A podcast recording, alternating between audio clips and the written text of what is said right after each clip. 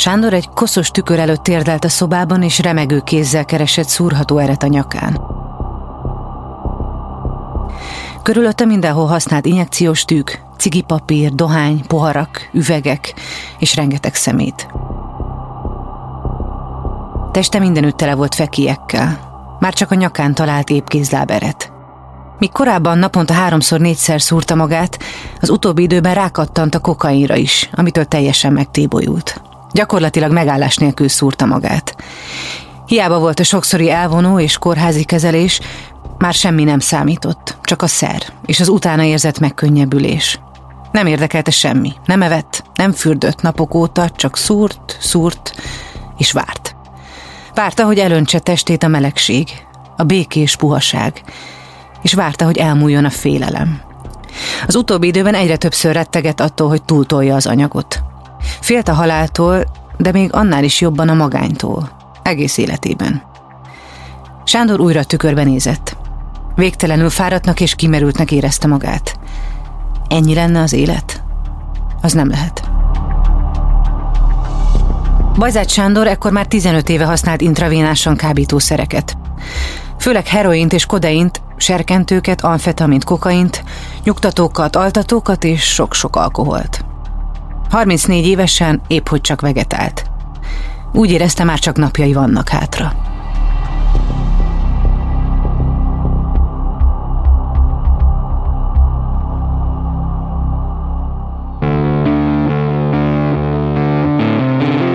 Lovas Rozi vagyok. Ez az Egyszer Lent. Egy podcast azokról, akiknek hatalmas pofont adott az élet. Megjárták a gödör mélyét, de sokkal erősebben másztak ki belőle. Minden élet tele van krízisekkel. Tudom, milyen elveszíteni azt, akit a legjobban szeretünk. Amikor éppen benne vagyunk, akkor könnyen hihetjük azt, hogy ennél rosszabb nem lehet. Aztán egyszer csak felgyullad a belső fény, megrázunk magunkat, és megpróbáljuk kihozni az adott helyzetből a legjobbat.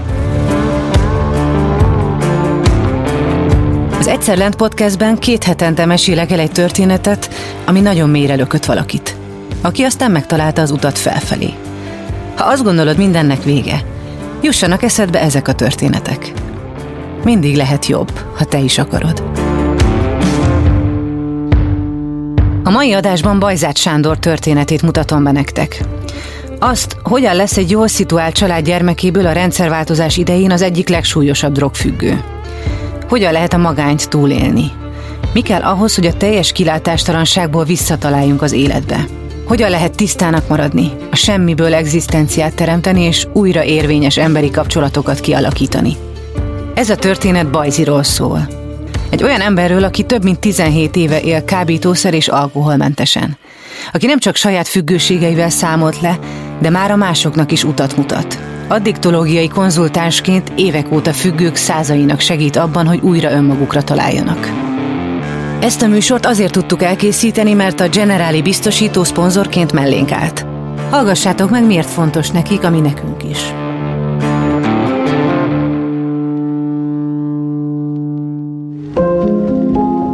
A leggyakrabban váratlanul a semmiből érkezik az a bizonyos pofon, ami a padlóra küld. Hosszú évek kemény munkájával megszerzett javak veszhetnek kárba egyik pillanatról a másikra, vagy egy családtag elvesztése boríthatja sötétbe a holnapot. Ilyenkor jó, ha van melletted valaki, aki megérti a helyzeted, és átvesz tőled néhány fontos feladatot, és segít az újrakezdésben. A Generáli biztosító ebben tud partnered lenni, de a gödörből neked kell kimásznod. A döntéseidet te hozod. Lásd meg magadban az erőt, a lehetőséget arra, hogy felállj, mert képes vagy rá. Mint ahogy ebben a podcastban megszólaló emberek mindegyike megjárták a poklot, de újra tudták kezdeni az életüket.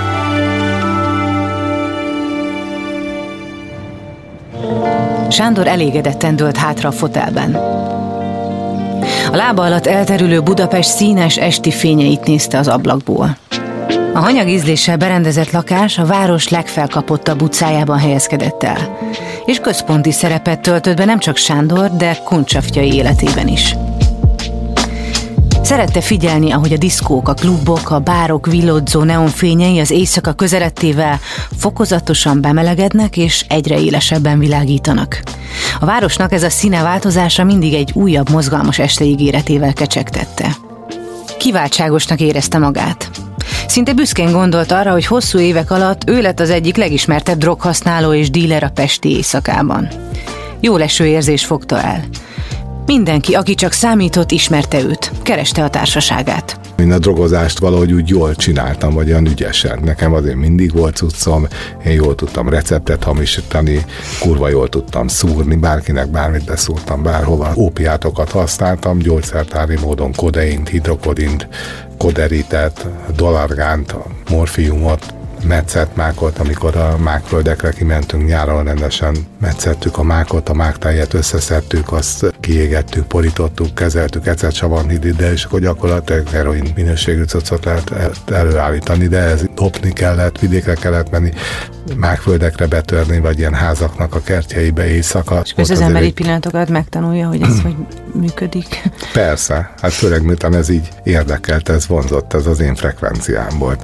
Mivel Sándor a jó focisták, a sikeres tanulók és a szép fiúk közé nem tartozhatott, így az üllöttek között lett idővel a legmenőbb pánk úri gyerek. Amikor már bejött a rendszerváltás után az amfetamin, meg heroin, meg LSD, meg ilyenek, a klasszikus kábítószerek ott azért már komoly pénzek is megjelentek, és akkor az az érzés is nagyon frankó volt nekem, hogy drogterjesztésnél adok, veszek, a pénztárcában mindig volt egy csomó pénz, és imádtam azt, hogy számolni. Tudod, hogy az a pénz egy ilyen hatalom, meg akkor kicsit úgy is éreztem magam, mint valami amerikai gangsterfilmben. A másik meg, hogy adott egy olyan hatalmi mámort, hogy én fontos vagyok, és ha én drogot árulok, és nálam jó cucc van, akkor engem keresnek.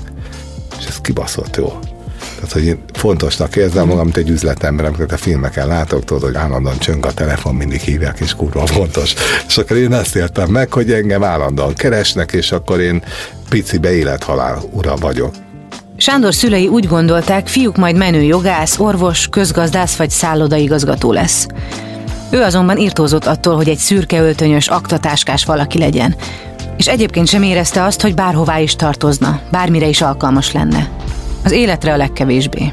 Elég ilyen, ilyen nihilista is voltam, meg ilyen nem nagyon tudtam, hogy mi lesz velem. Anyám még akarták, hogy tovább tanuljak, hogy menjek közgázba, meg vendéglátépörű főiskolára voltam, és ilyen felvételi elégkészítő, ami táborba két nap, és nem tök homály volt. Láttam ott egy csomó ilyen embert, aki nagyon készül, a faszom ez szó, hogy ez minek? Tehát, hogy annyira éreztem, annyira nem illek oda, hogy ténylegesen ez a no future.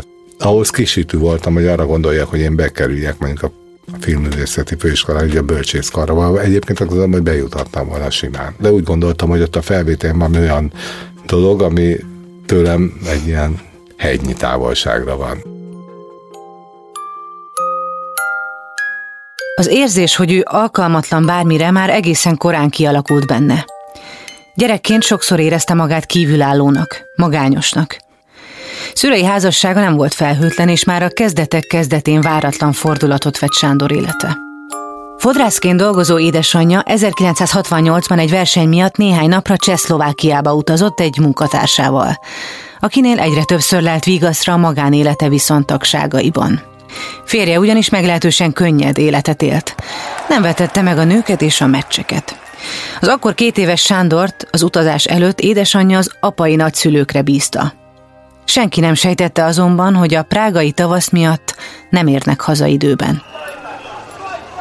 Kitörtött a megmozdulás, és lezárták a határt, és kint maradtak egy hétig, és onnantól kezdve egy hétig ők nem tudtak hazajönni, közben kiderült, hogy ők együtt hogy ott van valami, így bebuktak ebbe, és utána nagyszülők nem adtak vissza. És onnantól kezdve elindult egy ilyen pereskedés, gyerekelhelyezés, sárdobálás. Sándort különböző bölcsödékbe és óvodákba iratták be.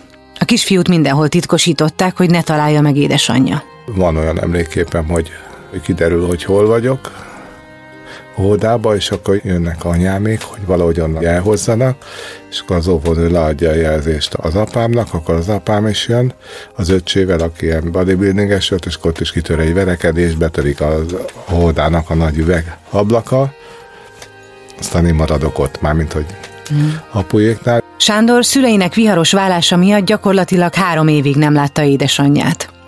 A legnagyobb trauma azonban akkor érte, amikor édesanyja kezében az érvényes bírósági ítélettel egy nap megérkezett az apai nagyszülőkhöz. Emlékszem, hogy csengettek, hogy engem a Sanyikát kerestek, hát elment sétálni, nincs otthon, valahogy el kell engem dugni, nem tudom egyébként, hogy gondolták ezt, akkor utána visszajöttek kicsit később, és akkor mondták a nagyanyámék, hogy megint nincs itthon, akkor már utána azt hiszem, hogy jöttek a rendőrség is, ami házkutatási parancsal be kellett őket engedni, azok így végig nyomozták a lakást. Sándort a rendőrök elől nagyapja padlásra bújtatta, de a hatóság embereinek feltűnt a padlás ajtó, amihez nem vezetett létre akkor lépre oda, rendőrök föl, nagyapám lerúdosta őket, tudod, mint az Egri Csillagok című film, amikor másznak és szurkot öntenek rájuk, itt az nem volt.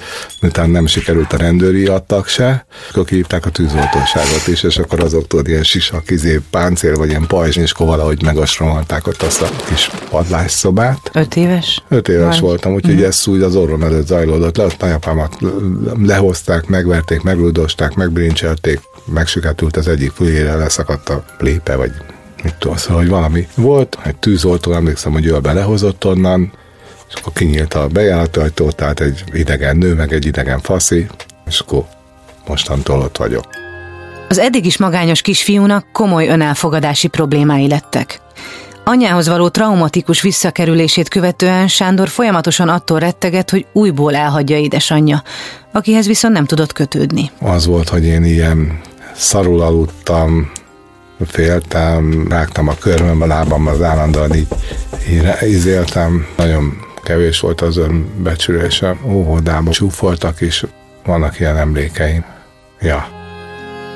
Sándor csak utólag tudta meg, hogy édesanyja minden követ megmozgatott azért, hogy fiát visszakapja. Apja azonban magas pártkapcsolatai révén ezt rendre megakadályozta. Sándor tudta, hogy édesanyja szereti, és nevelőapja is mindent megadott neki, mégis gátlásos és félénk maradt. Anyja továbbra is elérhetetlen maradt számára. Sándor szülei az elsők között nyitottak önálló fodrászüzletet a Váci utcában a rendszerváltozás idején. Éjjel-nappal dolgoztak. Nem sok idő maradt Sándorra, akire Dadus vigyázott. Így kezdte meg az általános iskolát az egyébként jó eszű kisfiú. Jól olvastam rengeteget. Azt hiszem az volt az első függőségem. Én iszonyú sokat olvastam, uh-huh. rengeteget. Ez, ez hogy valamilyen menekülés koromi, volt? Ez hát most már azt gondolom, tehát én korosan sokat olvastam. Uh-huh. Emlékszem, hogy egész pici voltam, és az apák bűnei című ilyen súlyos horror, meg 21 rémes történet, meg pú, meg ilyeneket olvastam, meg Agatha christie A gimnázium második évében viszont már szinte mindenből bukásra állt. Sándor sehogy sem találta a helyét. Ekkoriban jött divatba az underground, a punk rock és az alternatív zene, és vele együtt az URH, a Kontroll, a Bizottság és a Sziámi. A felszabadulás téren nem messze Váci utcai lakásuktól gyűlt össze a hazai alternatív figurák krémje. És ott volt két oldal, az egyik a Petős Sándor a túlsó fele, ahol a gyógyszertár van a sarkon, és ott mellette volt egy jazzklub. Főleg ott inkább azon a részen ott az ilyen hippik voltak, és a másik oldalon, ami felünk, ott meg a pankok. Minden nap mentem oda, és ott átsorogtunk, van-e valami buli koncert, és mentem mindenhova, rengeteget jártam ilyen koncertekre, meg még olvastam is, meg akkor filmklubokba jártam. De hogy igazából mindig gyökértelennek éreztem magam, azt hiszem.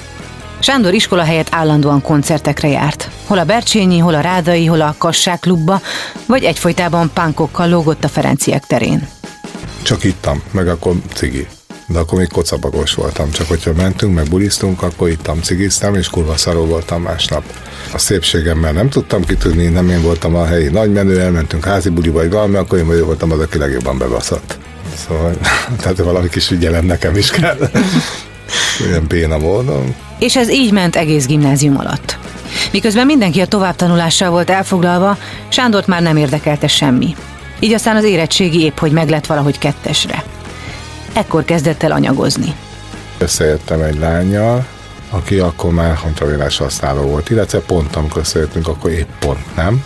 És egy lelkész barátom mutatott be minket egymásnak, első látásra ilyen szerelem, és akkor én egy pár héttel utána vele próbáltam ki először. Annyira rosszul lett, hogy végighányta az éjszakát. Másnap viszont az újabb adag pont optimális lett.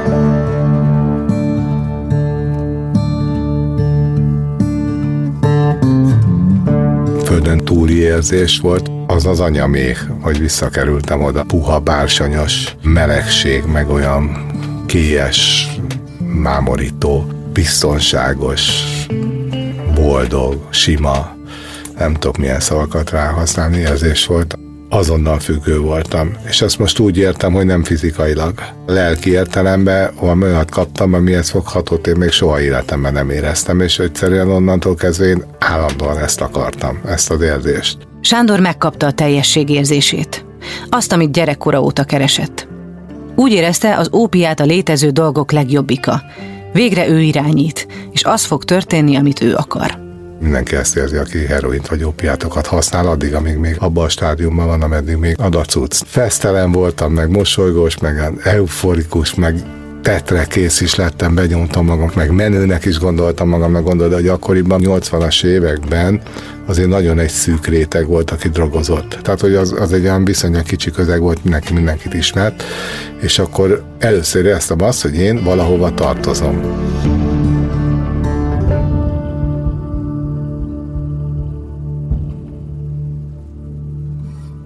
Sándor pár hónap alatt aktív droghasználó lett. Azért, hogy legyen valami munkája, eleinte idegen vezetőként dolgozott, ám a drog miatt gyorsan felhagyott vele, ahogyan a többi munkahelyével is. A kezdeti mámor után a szer egyre kevesebbet adott, és egyre többet vett el. És egyre több kellett belőle. Iszonyú sok szívás volt, rendőrök, házkutatás, megmotoznak, pisztolyt nyomnak a számba, megvernek, kibilincselnek, három napra bevisznek akkor árultam anyagot, akkor volt, hogy valamelyik csajról hallottam, hogy rosszul lett a szigeten, és akkor egy hétig ki sem mertem menni a lakásba, és vártam, hogy akkor jönnek a rendőrök. Meg nagyon sokszor nélkülöztem, meg nem volt pénz, és akkor nekem iszonyú komoly CD meg lemez gyűjteményem volt, és akkor volt egy véglemez volt, ami még mindig megvan a Bajcsizinszkül, akkor rendszeresen voltam, akkor nem volt pénz, akkor CD-ből egy ilyen nagy sorozat le, táska, megyünk a lemezboltba, és akkor eladni a CD-met, vagy legalább ilyen zálogba, akkor kapok pénzt, veszek anyagot, megint valamit kavinnálok, aztán pár napon megyek, megint kiváltom, megint vissza, meg mentünk ki lemezeket lopni, meg hoztak, és akkor azokat árultam. Mindenféle szírszarba belefogtam. Külföldre jártunk anyaggal seftelni két évig, amíg be nem döltem Ausztriában. Megúszta. Londinerként dolgozott egy hotelben, amikor lánya született egy intravénás aktív droghasználó lánytól, akivel azonban csak az alkalmi szex és a droghasználat kötötte össze. Én nem akartam gyereket, már volt három abortusz előtte tőlem, mind a ketten intravénás aktív kábítószer használók voltunk, és negyedikre is akkor szólt, hogy terhes, amikor már negyedik hónapban volt megtartotta a gyereket, és 1990. január 1-én született a, nagylányom. Én nem voltam jó apa, nem nagyon voltam jelen az ő életébe, mint ahogy az én apám se. Sándornak nem volt állandó jövedelme. Cserébe a droghasználat és a terjesztés miatt folyamatosan rendőrségi ügyei voltak. Szülei könyörögtek, hogy hagyja abba. Sándor fogadkozott, hogy lejön a drogokról. Voltam csomószor elvonó kórákon. Mindig önként mentem be, de ebben mindig volt egy alap anyuékat megnyugtatni, másfél a rendőrség ügyeimet kicsit elsimítani, tehát hogy azért én akarok, meg én teszek érte. Meg volt, akkor én is úgy éreztem, hogy gáz, ami van velem. De Sándor nem tudta, hogyan lehet szerek nélkül élni. Annyira távolinak és riasztónak tűnt egy józan élet, hogy bele sem mert gondolni. Csak néha, amikor nagyon rosszul lett anyagozás után, akkor jutott eszébe, hogy tényleg abba kellene hagyni.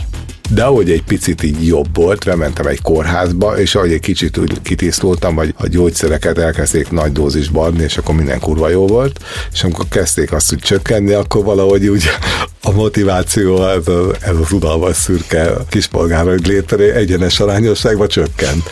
Aztán persze, hát akkor jöttek be a barátok látogatni, ezért, tehát hogy igazából sose tisztultam ki, és nem változott semmi. Sándor a kezelések után szülei támogatásának köszönhetően ugyanazt az életet élte, mint korábban.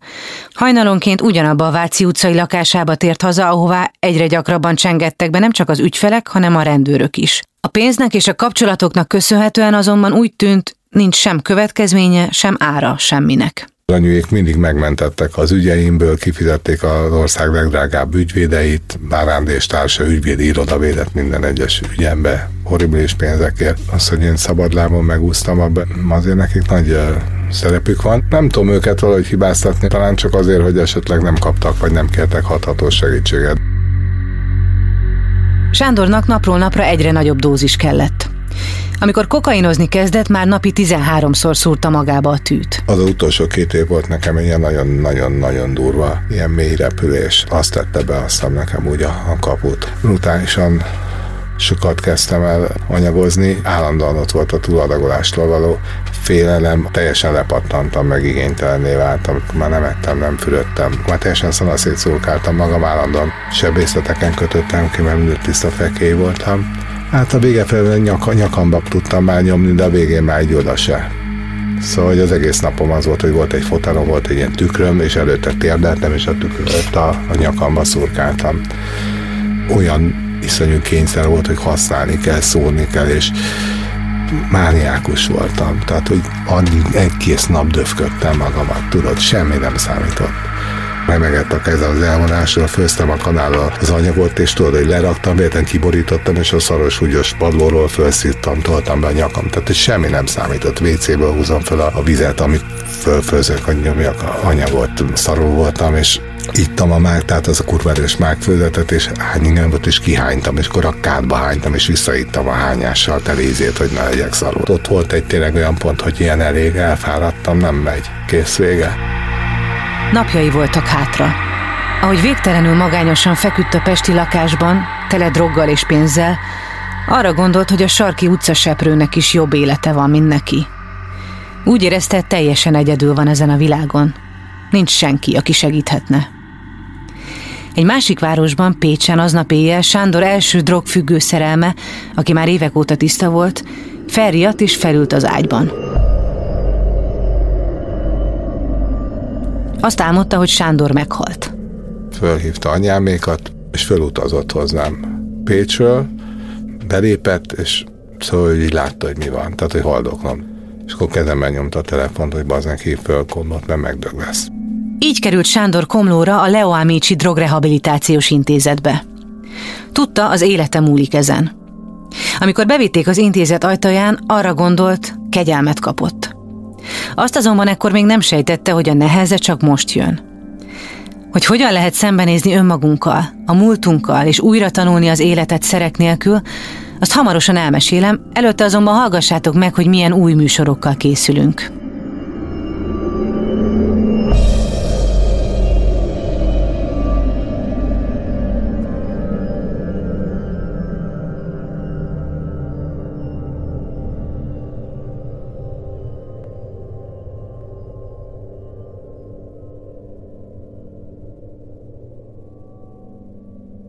Beaton Studio. Te azért... tudod is menet közben, hogy ez most fájni fog a másiknak? Hát, hát azért írom. Ja, azért Tehát, írod? Persze.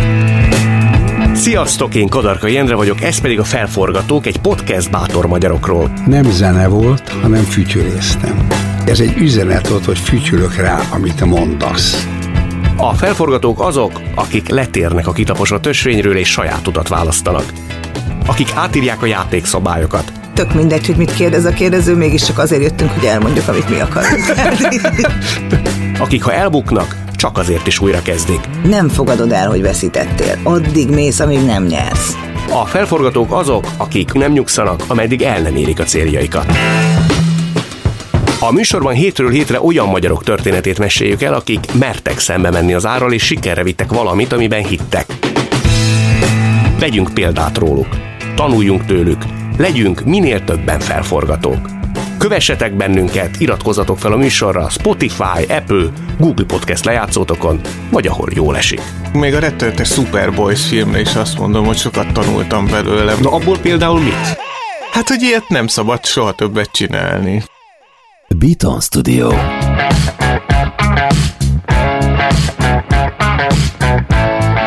Szőlősi Györgyi vagyok, ez a To-Do List, egy podcast azoknak, akik érteni szeretnék a gazdaságot, a világot, akiket érdekel, hogy a globális folyamatok hogyan változtatják meg az életünket itt Magyarországon. A műsor minden epizódjában egy-egy az üzleti életet meghatározó témát beszélünk át szakértőkkel, és ami a legfontosabb, össze is foglaljuk, hogy mit érdemes kezdeni ezekkel az információkkal. Elmondjuk, hogy mit tegyetek meg ma, hogy legyen holnap. Mielőtt folytatódik ez az epizód, hallgassd meg a Beaton podcast ajánlóját.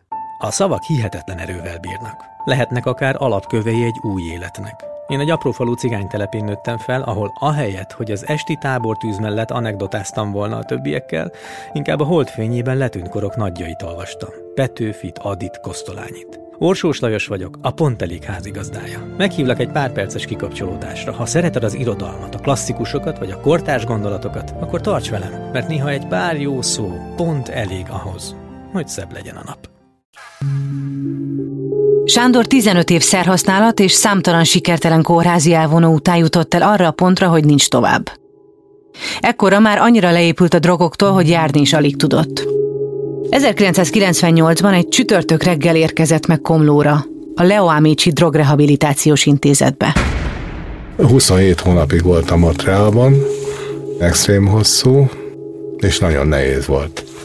Nagyon iszonyú durva elvonásom volt, de hát azért az tíz nap alatt elmegy, összefosom, összeokádom magam, fáj mindenem. És akkor utána, amikor egy kicsit úgy kitisztultam, meg minden, akkor szembesültem abban a pure nature, tudod, alkalmatlanságérzés tetőfokon, a köbön, hogy alkalmatlan vagyok, hogy béna vagyok, buta vagyok, hülye vagyok, csúnya vagyok, nem tudok focizni, énekelni.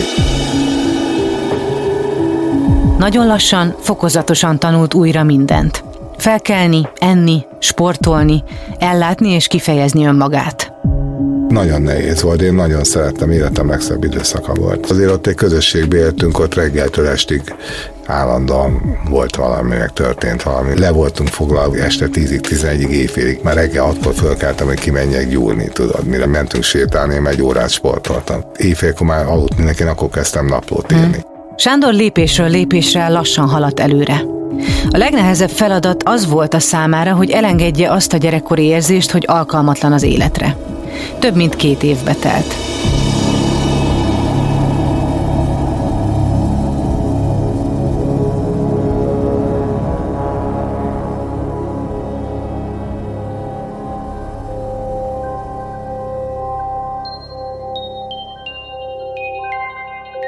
Amikor 27 hónap után felszabadult és kilépett az intézet kapuján, arra gondolt, hogy oké, okay, drogfüggő, heroinista, de drogozni már nem akar. Akkor viszont meg kell próbálnia szorgalmasnak lenni. A felépülésnek azonban a szer abba hagyása csak egy igen nyúlfarknyi része. A neheze, vagyis az élet újratanulása szerek nélkül még csak ezután jött. Sándor ugyanis 36 évesen nem értett igazán semmihez. Nem volt szakmája. 15 év szerhasználat után pedig semmilyen elképzelése nem volt arról, hogyan lehet józanul élni. De bízott abban, hogy talán mégis életben marad. Azt mondják, hogy amennyi évet elvett a drog, minimum annyi idő a felépülés is. Nem volt könnyű elfogadnia, hogy nincs egyből nője, nincsenek baráti kapcsolatai, alacsony az önbecsülése és egy merőgátlás. A szülei gyanakodva nézik, bizalmatlanok, okkal, hiszen addig mindig csalódniuk kellett benne. A bizalom visszaszerzése is hosszú időbe telt. A gyereke is alig ismeri meg, nem értik egymást, hiszen nem sokat találkoztak korábban, ha igen, minden volt, csak józan nem. És helyre lehet tenni valahogy ezt a 15 évet, ami eltűnt? Hát nem helyre tenni, hanem újra definiálni, vagy újra építeni, vagy valami meg nem történt tenni, nem lehet, csak elfogadni lehet, és abból valami mást építkezni, valahogy másként. Sándor nem tudta, mi érdekli, de azt igen, hogy dolgoznia kell. Muszáj pénzt keresnie. Így aztán elment bútorpakolónak. Első havi keresete 42 ezer forint volt. Gyakorlatilag annyi, amennyit naponta anyagra költött korábban. Többször felvetődött benne a kérdés, minek csinálja. Megéri? Ennél jobb volt drogozni, de legalábbis tutira több pénze volt akkoriban. Meg kellett tanulnia visszafognia magát és beosztani a pénzét de üres zsebbel a csajozás sem ment valami fényesen. Becsajozni kéne és futom, rovom józanul mondjuk a köröket a Pesti éjszakába, a szimplába, a szódába, az összes ilyen akkoriban létező helyre, és semmi nem jön össze, és csak egy szódára van pénzem, és egész egyszerűen ott pingpongozok a szimpla kertbe, de egy szóda mellett, de igazából egy nőt fel akarnék szedni, nem tudnám meghívni egy sörre, meg akkor utána az elfogadni, hogy nem is hihatok. Ugyan a rehabilitáción a droggal sikeresen leszámolt, nem sejtette, hogy az alkohollal is ugyanez a feladat vár rá. Én elkezdtem utána inni, egy pár hónapig, és rájöttem, hogy az sem megy, mert függő vagyok. Tehát én addig azt gondoltam magamról, hogy heroinista vagyok, én büszkén fölvállom. És aztán rá kell jönnöm, hogy nem, én igazából egy mezei függő vagyok, aki piálni se tud normálisan, mert én egy pár alkalom után 15 barna sört iszom, és ájulásra iszom magam. Egy jól sikerült buli után másnap annyira rosszul lett, hogy azon gondolkodott, jó lenne egy kis heroin. Hisz mégiscsak az a legerősebb fájdalomcsillapító. És akkor úgy valahogy ott, ott szintén volt az érzés, hogy, hogy nem. Tehát, hogyha mennyi mindent végigcsináltam, akkor már ezt nem hagyom veszni. Én azóta nem iszom.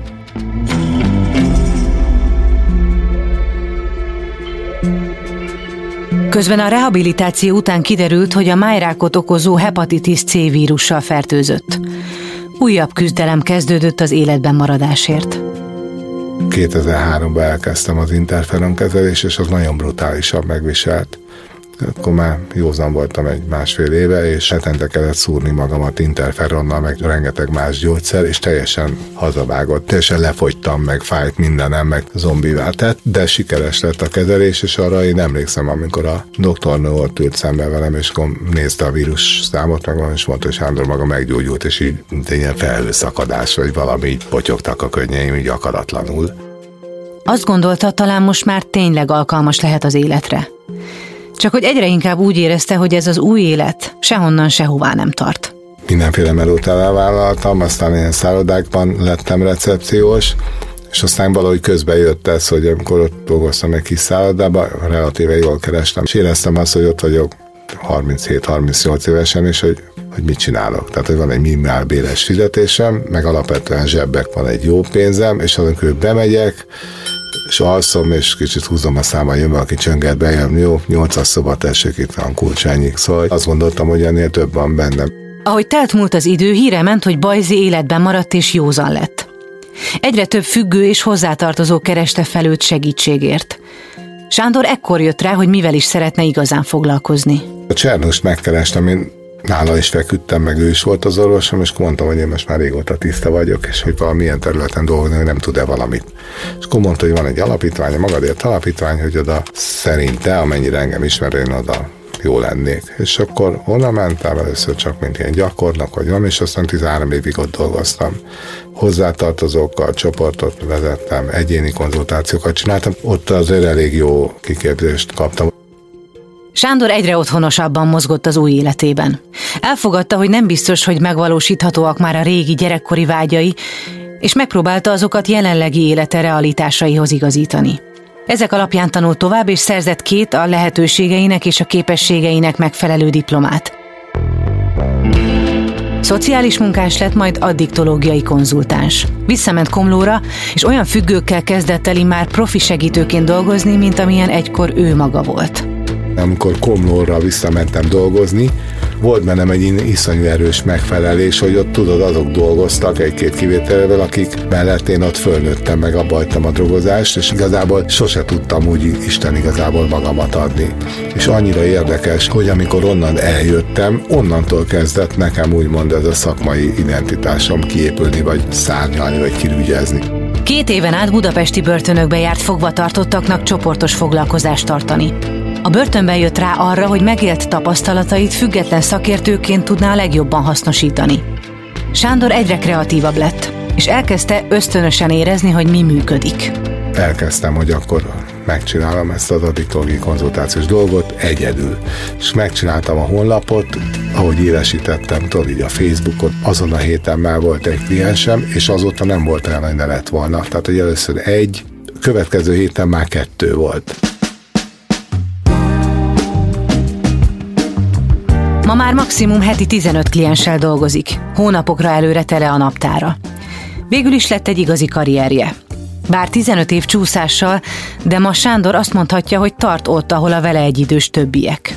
Sőt, olyasmivel foglalkozik, amit szeret, amiből jól megél, kap elég elismerést, ráadásul fejlődni is tud benne. Legnagyobb sikerének azt tartja, hogy nagyon sok józan kliense lett az évek során. Ehhez a változáshoz egy nagyon tudatos és elszánt életmódváltáson keresztül vezet az út. És Sándor is ezen az ösvényen halad előre a mai napig. Én egy, hogy nem gyógyultam meg, kettő, hogy én a józanságom érdekében Mind a mai napig járok önsegítő közösségbe, függők közé. A baráti köröm nagy része is függő, és nekem életmentő volt, hogy a rehab után, amikor nem volt semmilyen kapcsolódási pontom, lettek új kapcsolataim, józan felépülő függők, és én a klienseimnek is ajánlom, hogy menjenek el csoportra, mert ha valaki anyagozik, akkor elmagányosodik, és abból, hogy felépüljön, ahhoz közösség kell. Sándor a felépülését követően megházasodott. Született egy kislánya, és bár azóta elvált, úgy érzi, sikerült jól csinálnia. Ez a vállás már nem olyan volt, mint az én szüleimnek a vállása. Tehát, hogy mi békébé váltunk el, jól váltunk el, mindent meg tudtunk beszélni, és sokat látom a lányomat, és minden nap beszélek vele, még hogyha nem is napi szinten, de azért velem nő föl, meg hozom, viszem, mesélek, még akár telefonon is, meg oda bújik hozzám, meg jövünk, megyünk, meg együtt olvassunk. Szerintem elég jó intim viszonyom van a kislányommal. Tudja, hogy óriási utat tett meg, hogy azzá az emberré és apává váljon, aki ma. A nagylányom a születésétől addig, amíg én elmentem rá, addig nekem egy józan pillanatom nem volt. Az alatt a nyolc és fél év alatt csak egy aktív droghasználó apát ismert, másik kislányom, aki meg most lesz majd márciusban 9, ő meg még soha életemben engem nem látott se dohányozni, se inni, se drogozni. Ellenben lát sokat sportolni, olvasni, zenét hallgatni. A felépüléshez azonban nem csak elszántság kell. Sándornak meg kellett húzni a maga határait, hogy le tudjon válni a szüleiről, és ezt meg is kellett értetni velük, ami nem volt könnyű. Kaptál visszajelzést tőlük arra vonatkozóan, hogy ez mekkora dolog, amit végigcsináltál? Úgy egyébként igen, csak az apámtól nem. Most halt meg nemrég, de hogy vele sose sikerült igazi jó kapcsolatot kiépíteni, ő ilyen nagyon érzelmeit nem kimutató, szerintem egy kicsit úgy félt is, akár tőlem, vagy bármitől a testi kontaktustól, tehát hogy úgy puszi-puszi, de hogy a melkasunk se ért össze, és sosem mondta azt nekem életemben egyszer, hogy szeretlek, mindig úgy éreztem, hogy neki nem tudok úgy, nem tudom ilyen megfelelni. De úgy tűnik, Sándor ma már csak egy valakinek akar megfelelni. Saját magának. Most már nem azért nem drogozom, mert nem szabad, vagy nem lehet, hanem azt gondolom most meg már azért, mert nincs rá szükségem. Tehát, hogy azóta elértem annyit, hogy magammal azt gondolom, hogy egész jól vagyok. Egy csomó mindent szép lassan úgy elértem. A munkában úgy érzem, hogy sikeres vagyok, meg jó párkapcsolatban élek. Így igyekszem hogy mondjam, nem elbízni magam, nem gondolom attól, hogy én most úgy meggyógyultam, csak az, hogy elég jól vagyok, és hogy, ja, hogy járok csoportra, hetente 5-6-szor sportolok, tehát hogy valahogy testileg, lelkileg igyekszem rendbe rakni magam, meg igyekszem mondjuk például mostanában nem elbízni magam, mert mostanában ilyen csomó sikerélményem van, meg ilyen elismerés, és én, szóval hogy az is egy drog, tudod. A beszélgetés után Sándor egy felépülő kliensének koncertjére sietett. Én pedig azon gondolkodtam, hogy vajon mi lehet a titka? Mi lehet a kulcs?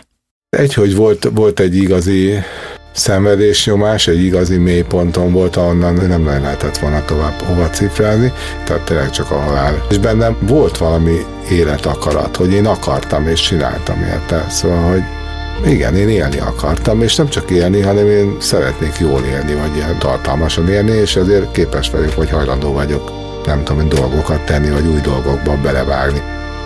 Az Egyszer Lent Podcast második epizódját hallottátok. Azért indítottuk el ezt a műsort, hogy megmutassuk, minden veremből van kiút. Amikor a legalján vagyunk, lehet, hogy nem látszik, de tehetünk azért, hogy megtaláljuk.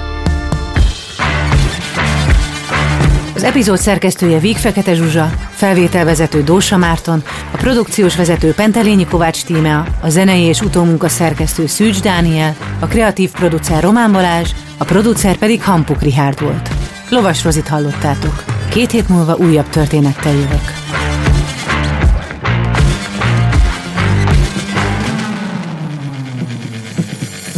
Beaton Studio. Ha más podcastekre is kíváncsi vagy, hallgassd meg a Béton műsor ajánlóját. El tudod képzelni, hogy a podcastet, amit éppen most hallgattál, fél év múlva már a mesterséges intelligencia generálja? Mi sem. De ha érdekel, eljött már a gépek lázadása. Hallgass bele az Embertelen podcastbe. Orsós Lajos vagyok, a műsor házigazdája. Egyelőre még élőben. Egyelőre. Fedezzük fel együtt, hogyan ismerkedik, randizik, mesél és vitatkozik Betty és Péter, két teljesen mesterséges intelligencia. Lajos, a podcast címét mond még egyszer, Léci. Oké. Okay. Embertelen podcast. Ez egy Béton Podcast.